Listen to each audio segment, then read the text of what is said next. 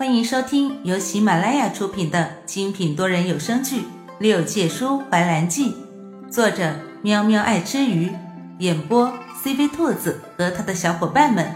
欢迎订阅收听。第二十七集。哦，那在你看来，我是个什么样的人呢？兰叔弯着眉眼，灿然一笑，道。当然是温润如玉、厚颜无耻啊！一声突兀的笑声从他身旁响起。春花表示，他并不是故意笑出声的，真的，他对天发誓。厚颜无耻，这就是他对自己的评价。很显然，严怀抓重点可谓是抓得十分的犀利，简直是无人能比呀！兰叔见他黑着一张脸。不由得心底一颤，糟了，说错话了。严怀故意冷着脸吓他。原来我在你心里居然是属于厚颜无耻的那一种。结果并没有意料之中的情况发生。兰叔一脸当然的表情。我总不能昧着良心说你谦逊有礼吧？难道我不谦逊？严怀指着自己。一脸凶恶的表情对着兰叔，指望他能善解人意一下。不曾想，兰叔很实诚的点了点头。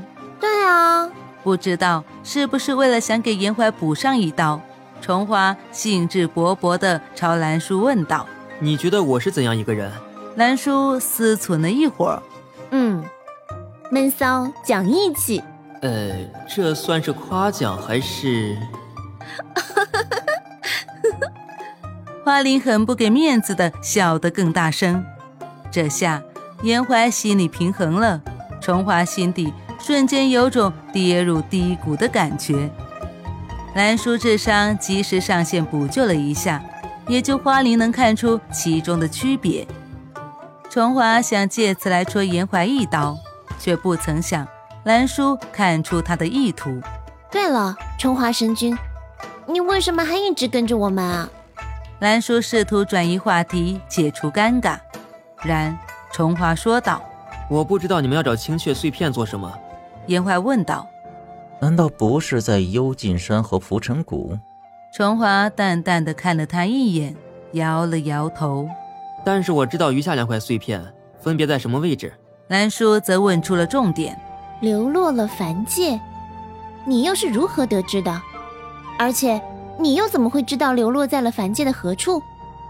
重华呲啦一声，打开手中的折扇，悠悠道：“不巧，这几年我也在寻找青雀台的下落。”花灵一听，他也是在找青雀台，眼中甚是惊讶。严怀看了看他，像是在思考着什么。嗯，你找青雀台有何用？重华眉间浮起一抹阴郁。听说青雀台有重塑根骨之效，我想用它来救我师弟。我师弟青竹在凡间游历的时候，遇上一个专取妖丹增强修为的妖僧。那妖僧见青竹是仙人，妄想取他仙丹，奈何天规中有规定，仙人入凡界需索一半仙力，因此那妖僧就趁机而动，重伤了青竹的根骨，抢取了他的内丹。等我赶到的时候。青竹只剩下一口气了。重华在讲到那妖僧的时候，脸上面容狰狞，像是恨不得将其剥筋拆骨才解恨。我给青竹渡了一半的修为，才吊着那一口气。起始至今，我手上只有一块青血碎片。静幽谷那是重华的府邸，如今三块碎片在手，一块碎片虽知晓在凡间，却下落不明。严怀觉得。总归也不算太坏。他们将三块碎片合在一起，可以找到第四块碎片的下落。他们跟着青雀碎片的指引，来到凡界的姑苏城。姑苏城是宋朝作为附属的地方。严怀等人来的时候，恰逢夜晚，他们一行人简化了行头，融入了淳朴的民风之中。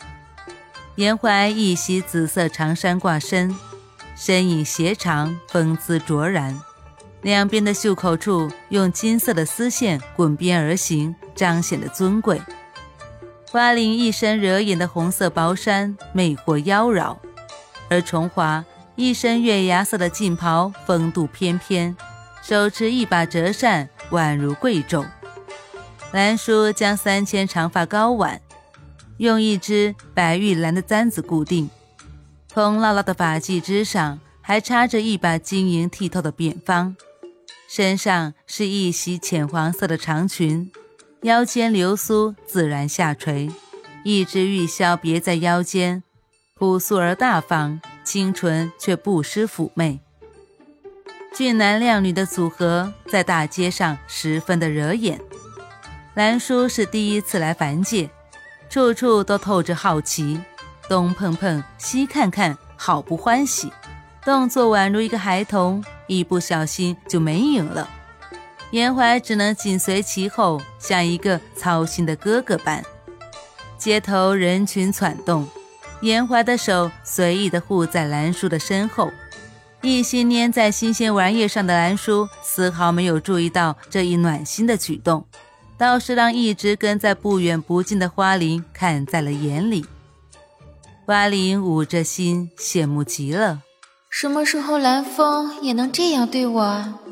我真是没有对比就没有伤害，可是不管怎么样，蓝风都是他的最爱，嗯，没有之一。花林很傲气地撇开视线，转向别的地方。他陡然看见隔壁一个小摊子上的一个狐狸面具，面具上是一只白狐的脸。花灵陡然升起了一个心思。兰叔一路走。来到一个做泥人的小摊上，看着摊主将手中的泥人捏成一个活灵活现的动物和人，兰叔一双眼睛冒着灵光，看着摊主手中的泥人，不知不觉地感叹出声：“好神奇呀！”摊主十分和蔼地看着他，询问道：“姑娘，要帮您捏一个吗？像您长得这么漂亮。”捏出来的泥人啊，也一定好看。兰叔很心动，他很期待那泥人捏成自己是个什么模样。但是，他期待的看着严怀。哎，严怀，要不你也捏一个吧，好不好？严怀定定的看着他，眸中的光像是要照亮整个夜市，柔和异彩。本集播讲完毕，感谢你的收听。如果你想尽快听到下一集，或者直接畅听到底，可以点击本专辑的详情页，有完结版链接入口哦。